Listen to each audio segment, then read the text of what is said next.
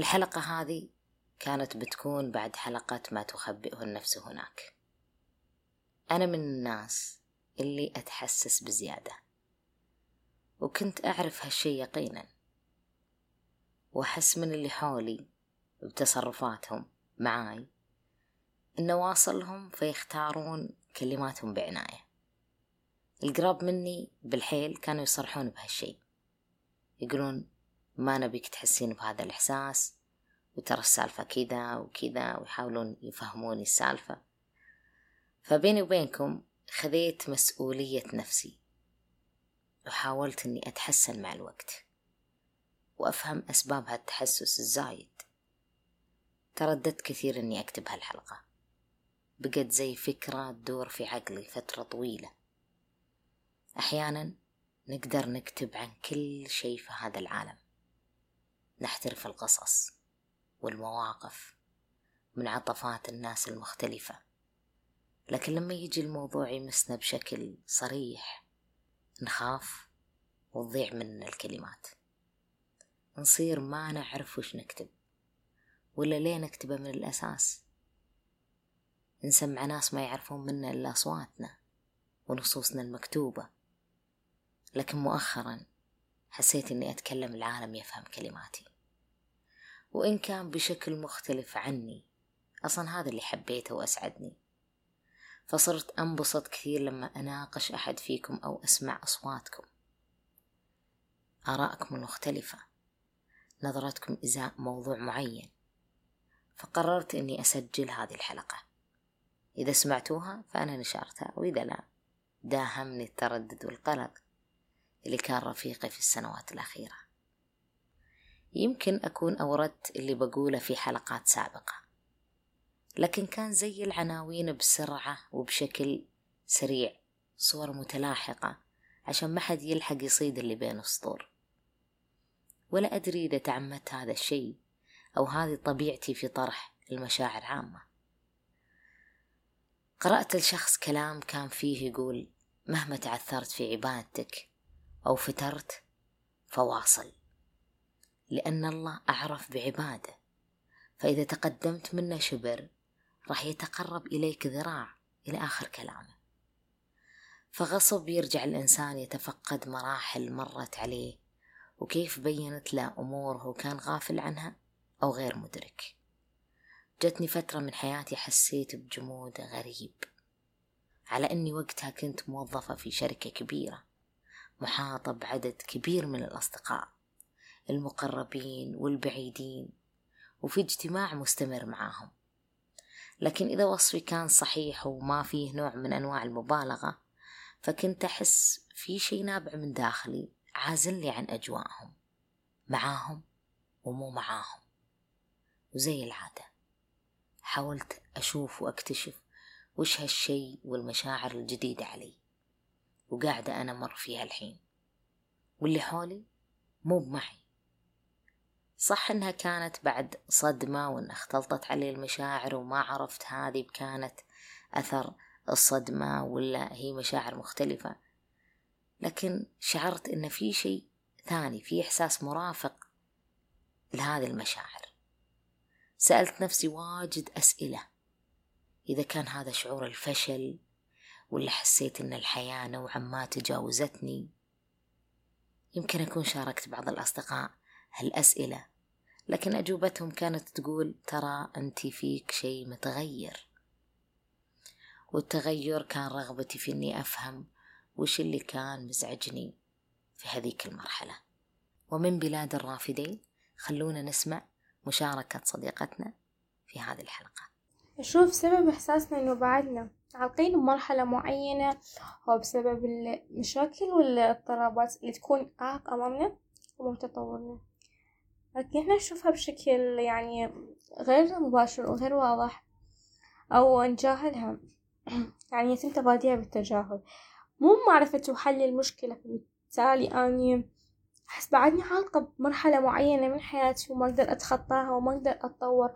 وحتى إذا تطورت شفت نفسي إن أوصل الأشياء أطمح لها لكن بالواقع آه، آثار هاي الاضطرابات النفسية ترافقني. للأبد. إذا ما قعدت ويا نفسي وحللت وفهمت المشكلة بطريقة سليمة راح يبقى الإحساس بأني بهاي المرحلة أقدر أتخطاها. إذا ما أتخطى المشاكل تصاحبها سألتكم في الإنستغرام إذا جربتوا أنكم تعلقون في مرحلة ما وكانت هذه آراء المتابعين.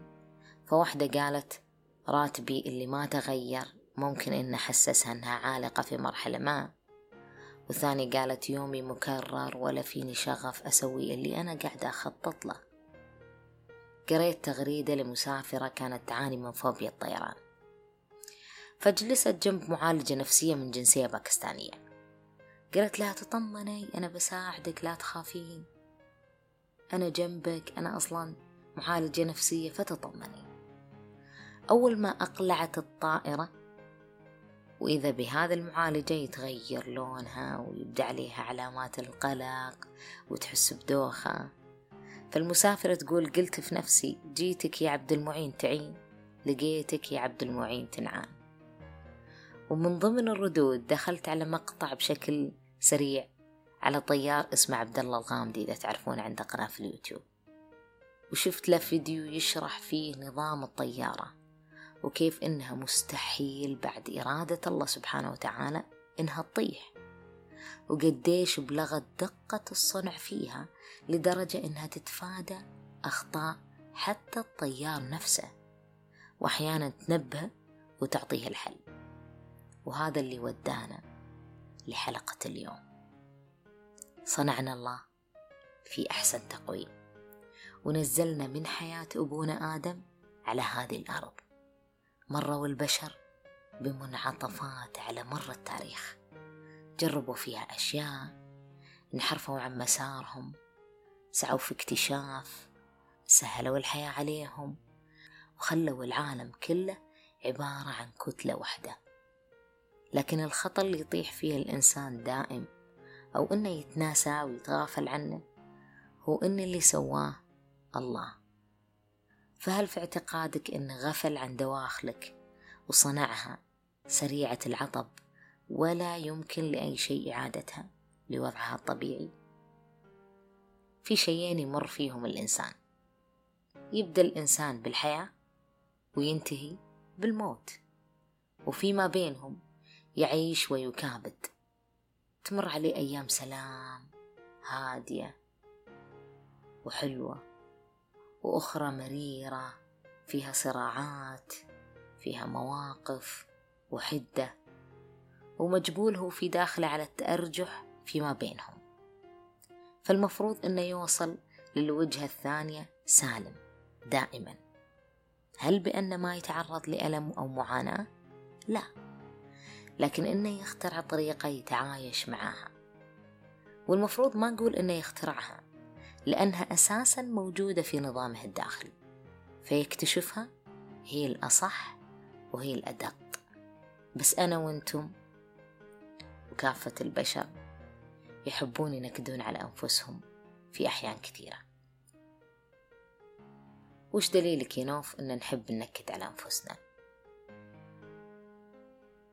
فرضنا كان عندك جيش وقدامك بعد أسبوع معركة مع عدو. فقلت لهم ارتاحوا وكلوا واشربوا وانبسطوا في حياتكم. موعدنا يا شباب بعد أسبوع. طب عليكم العدو وهم يفلون في الأكل. يفلون في الأكل يعني مبسوطين بالأكل ويأكلون بشراهة أيما خسران مبين بيصير لك أنت وجيشك. وهوبا تمت السيطرة على مناطقك وطردك. وهذا اللي نسويه للأسف بأنفسنا. نتعمد دائما أن نرقق دفاعاتنا نعطيها مجال تتحكم في قراراتنا ونبتعد دائما عن مصادر الألم الطبيعية. أنا ما أتكلم عن مصادر الألم المبالغ فيها أو الخطرة انتبهوا. لا طبعا. لكن نبالغ في ردة فعلنا وننسحب من كل مواجهة. تدرب لنا هالدفاعات. تخليها تصير أقوى. لما تبي جسمك يصير أقوى طبيعي أنك بتروح النادي أو تتمرن في البيت تبني عضل. لكن لما تبي داخلك يصير عتي على الاختراق تنسحب. مو منطقي. مناورة الألم ما تخيف الإنسان هي تبصره. على جوانب ما كان يشوفها لما كان في مناطق الأمان. تعلم كيف يتعامل مع هالمرات الجاية بطريقة أكثر ذكاء وهدوء. كيف أعرف أني مخلية دفاعاتي تاخذ راحتها لدرجة صرت أتأثر من أتفه الأشياء اسألوا أنفسكم هالأسئلة هل أنا من الناس اللي يتصيدون الأخطاء بكل جلسة؟ هل أتقبل الآخر بما فيه من عيوب؟ هل أنا واثق من نفسي لما يحكمون علي اللي حولي أو يحكمون علي اللي حولي أو الناس؟ طيب هل أحلل المواقف بعد ما تخلص مباشرة؟ كل هالأجوبة بتعطيك تصور قديش خليت نفسك عالق في دوامة مرقق دفاعاتك وصاير حساس بزيادة إزاء المواقف. بس وش علاقة هالشي بإني عالق في مرحلة ما أو أعاني من تكرار ممل الأيام الأمور ما تأخذ الجمود فجأة. هي تكون إزاء شيء متراكم وخلوكم صبورين معي شوي في هالنقطة. النفس إذا كانت ضعيفة فهي عرضة أكثر من غيرها للتوهان وخروجها يكون صعب. بينما لو كان العكس صحيح راح تمر بهذه المواقف مثلنا طبعا بس تحسون إن خروجها كان سريع جدا. ما أخذت وقت إلا استعادت نفسها وكملت طريقها. أنا ودي أبدأ من اليوم أشجع نفسي تصير أقوى. أحس مليت من هالتحسس الزايد. بدأ ينكد علي أكثر من إنه يضيف لي. كل شيء ممكن للإنسان تشربه. إذا أراد راح يدور له إرادة من تحت الأرض ويبدأ يشد عشان يحصل على النتائج اللي هو يبغاها. نفس ما يصير مع الطلاب لما يكونون في الاختبارات في اختبارات الجامعة. أمامهم معدل. هم في تحدي كبير إن هذا المعدل ما ينزل. شو يسوون؟ يبدون يجتهدون ويبذلون قصارى جهدهم علشان يحققون هذه العلامات العالية. نفس الشيء. فأنت لازم تبدأ بالمواجهة مع الناس لو تألمت من كلمة أو موقف. تخلي جوانب الموضوع تنكشف أمامك وتتصرف أحسن من الكتمان اللي ممكن يدخل في سوء الظن بالآخرين ويخليك تنسحب. وبكذا لو كان في علاقة جميلة حدث لها صدع أعدلها وأتمكن من رأب هذه الفراغات يعني تعبئة هذه الفراغات بالشكل الصح. أستفيد من هذه العلاقة في منفعة أو إذا كانت صحبة أستفيد منها في تقوية نفسيتي بتقبل التأرجح مع المواقف. وإني دايما أقفلها قبل لا أضيع في زحمة وش كان يقصد أو وش كانت تقصد بالكلمة. طيب يا نوف. والله الكلام رهيب. لكن عاد زي ما علقتي إحنا علقنا. ولا لقينا لنا حل. تكرار اليوم. ولا عندنا طاقة نسوي شيء جديد. ولا نجدد الشغف. ولا نمرن دفاعاتنا إحنا نقول خلي العدو يستولي علينا أحسن. ما في أجمل وأمتع من فيديو أنا شفته بنفسي. لقناة دوبامي كافين لناصر العقيل. المعروف لا يعرف. شرح فيها الشغف وش هو وين نلقاه وش اللي يخليه يفقد وطرق استعادته. تابعوا حطيت لكم الرابط في وصف الحلقة وارجعوا لي عشان لا تفوتكم قصة اليوم. أحب أنوه على معلومة ذكرت في الفيديو وهي أن نقص مستويات السيروتين تسبب الاكتئاب. فوفقا لمراجعة شاملة وبحث جديد لا يوجد دليل واضح على أن مستويات السيروتين أو نشاط السيروتين هي المسؤولة عن الاكتئاب. ومن غير المرجح أن الاكتئاب بسبب اختلال توازن كيميائي في الدماغ. هذه خلت اللي مشاركين في البحث يتساءلون عن اللي تفعله مضادات الاكتئاب بالناس حيث أنهم اكتشفوا أن اللي يستخدمونهم يستخدمون هذه المضادات عندهم مستويات أقل من السيروتين هذا يربطنا بكتاب قريته كان عنده نفس التساؤل وهو أسباب وجيهة للمشاعر السيئة. قال فيها المؤلف نصا أن الأموال الآتية من الشركات الأدويات الكبرى تفسد الطب النفسي مقارنة بغيره. فالإعلانات الممولة من شركات من الشركات الكبرى يعززون النظرة الهادفة إلى تعظيم الأرباح والإفراط في تبسيطها. يعني الكل يقدر يأخذها أو إذا حسيت باضطراب شعوري بسيط أنت تقدر تأخذ هذه المضادات وتتعالج. فاعتبروا أن كل الاضطرابات الشعورية هي اضطرابات دماغية تحتاج علاج دوائي. الطبيب النفسي مارك المشارك في البحث قال تعلمت في أثناء تدريبي على أن الاكتئاب سببه انخفاض في مستويات السيروتين نفس ما إحنا وأنتم تعرفون. وخليت طلابي يدرسون هذا في محاضراتي. لكن بعد مشاركتي في هذا البحث المثير للاهتمام شعرت أن كل شيء اعتقدت أني أعرفه قد انقلب راسا على عقب. في حقيقة أنا ما أقدر أجملها أو أعدلها. لو حاولت منه لبكرة. لو سجلت حلقة وحلقتين وثلاث. إن الكبد حاصل حاصل لا مناص. وهو بدرجات عند الناس. لحكمة نجهلها. ولكن ركزوا. إحنا ممكن نجهلها لكن علينا تقبلها. هذا أول شيء أفكر فيه إذا وقعت في هذه الدوامة. طيب ترى أنا طحت ومشاعري حقيقية وما أبالغ إذا علي أن أقبل. أني أتعرض لموقف مو مريح وأنه يطول أو يقصر بأمر الله سبحانه وتعالى. بس يمكنني المساهمة في تعجيل هالانفراج من هالشدة. إذا قبلت وانتهى الموضوع أسأل نفسي بعد الوقوع في هذه الدوامة مثلا لو كانت بعد ضغط دراسي أو بعد تحديد مصير أسأل نفسي ليه أنا أبي أدرس في الجامعة هذه؟ ليه قدمت على الدكتوراه؟ ليه اخترت هالتخصص من غيره؟ وش كنت أبي وقتها؟ بعد ما تتمثل هالإجابة واضحة وجلية صدقوني هي الخيط الأول اللي بتسحبك برا هالمشاعر المتلخبطة. وأحيان يفرج الله عليك قبل لا ترمش عينك بطريقة ما طرى على بالك. وهذا اللي صار معي أنا شخصيا.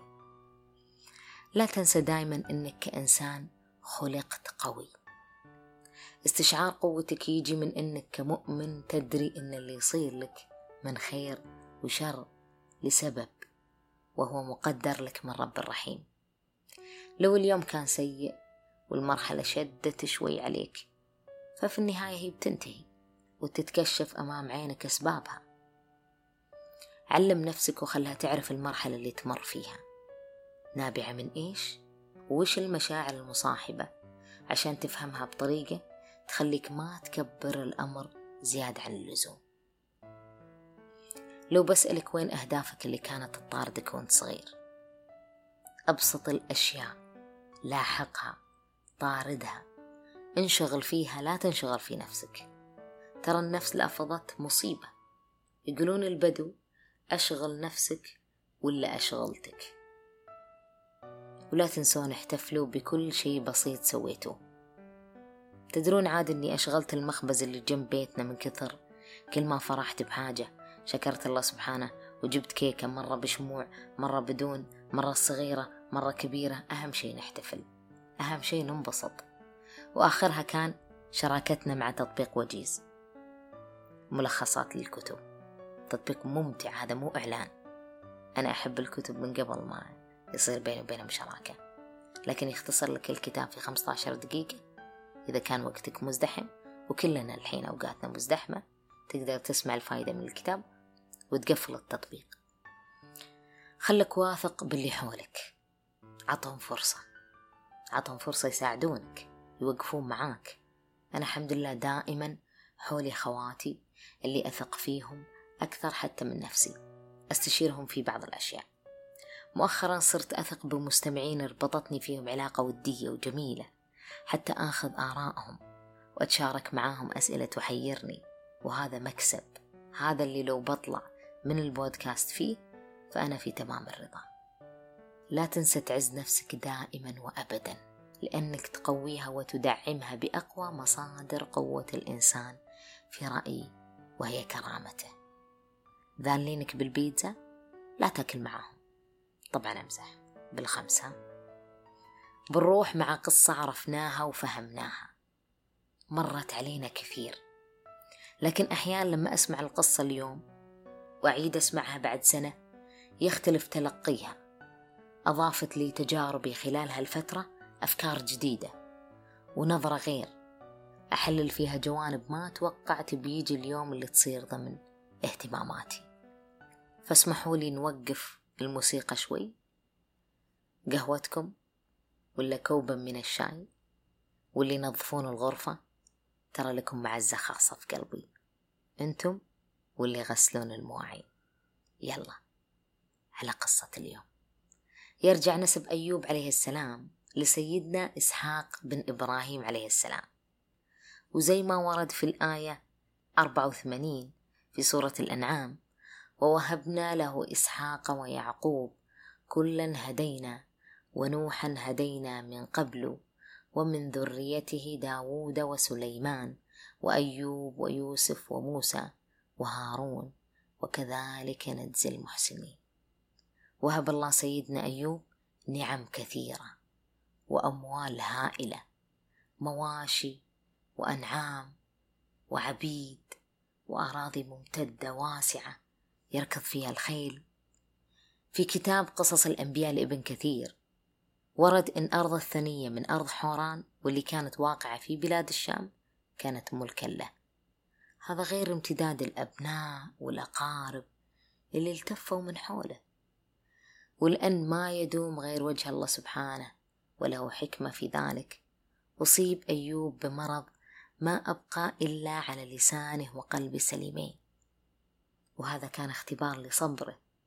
ففقد أبنائه. وخسر كل هالأموال اللي كانت في حوزته والجاه والنعم وتحول لرجل ضعيف لا حول له ولا قوة. طبعا قطعوه الأقارب اللي تعود على زيارتهم. تخلوا عنه الأصدقاء. ما بقى معه إلا زوجته. ترعاه ليل نهار طوال فترة مرضه. بل كانت من شدة فقرهم تضطر إنها تشتغل وتخدم الناس بمقابل مادي بسيط. يمكنها هذا المقابل من إطعام زوجها وخدمته.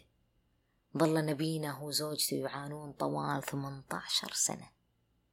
إلا أنه ما فقد صبره فيها وتابع شكر الله وحمده حتى على تبدل الحال. صار مضرب للمثل في صبره.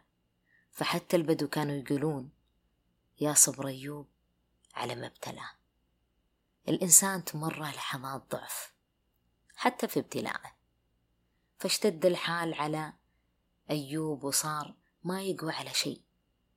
فتضرع إلى الله سبحانه بلسانه بس. دعاه كما ورد في الآية في سورة الأنبياء إني مسني الضر وأنت أرحم الراحمين. طلب الرحمة من خالقه.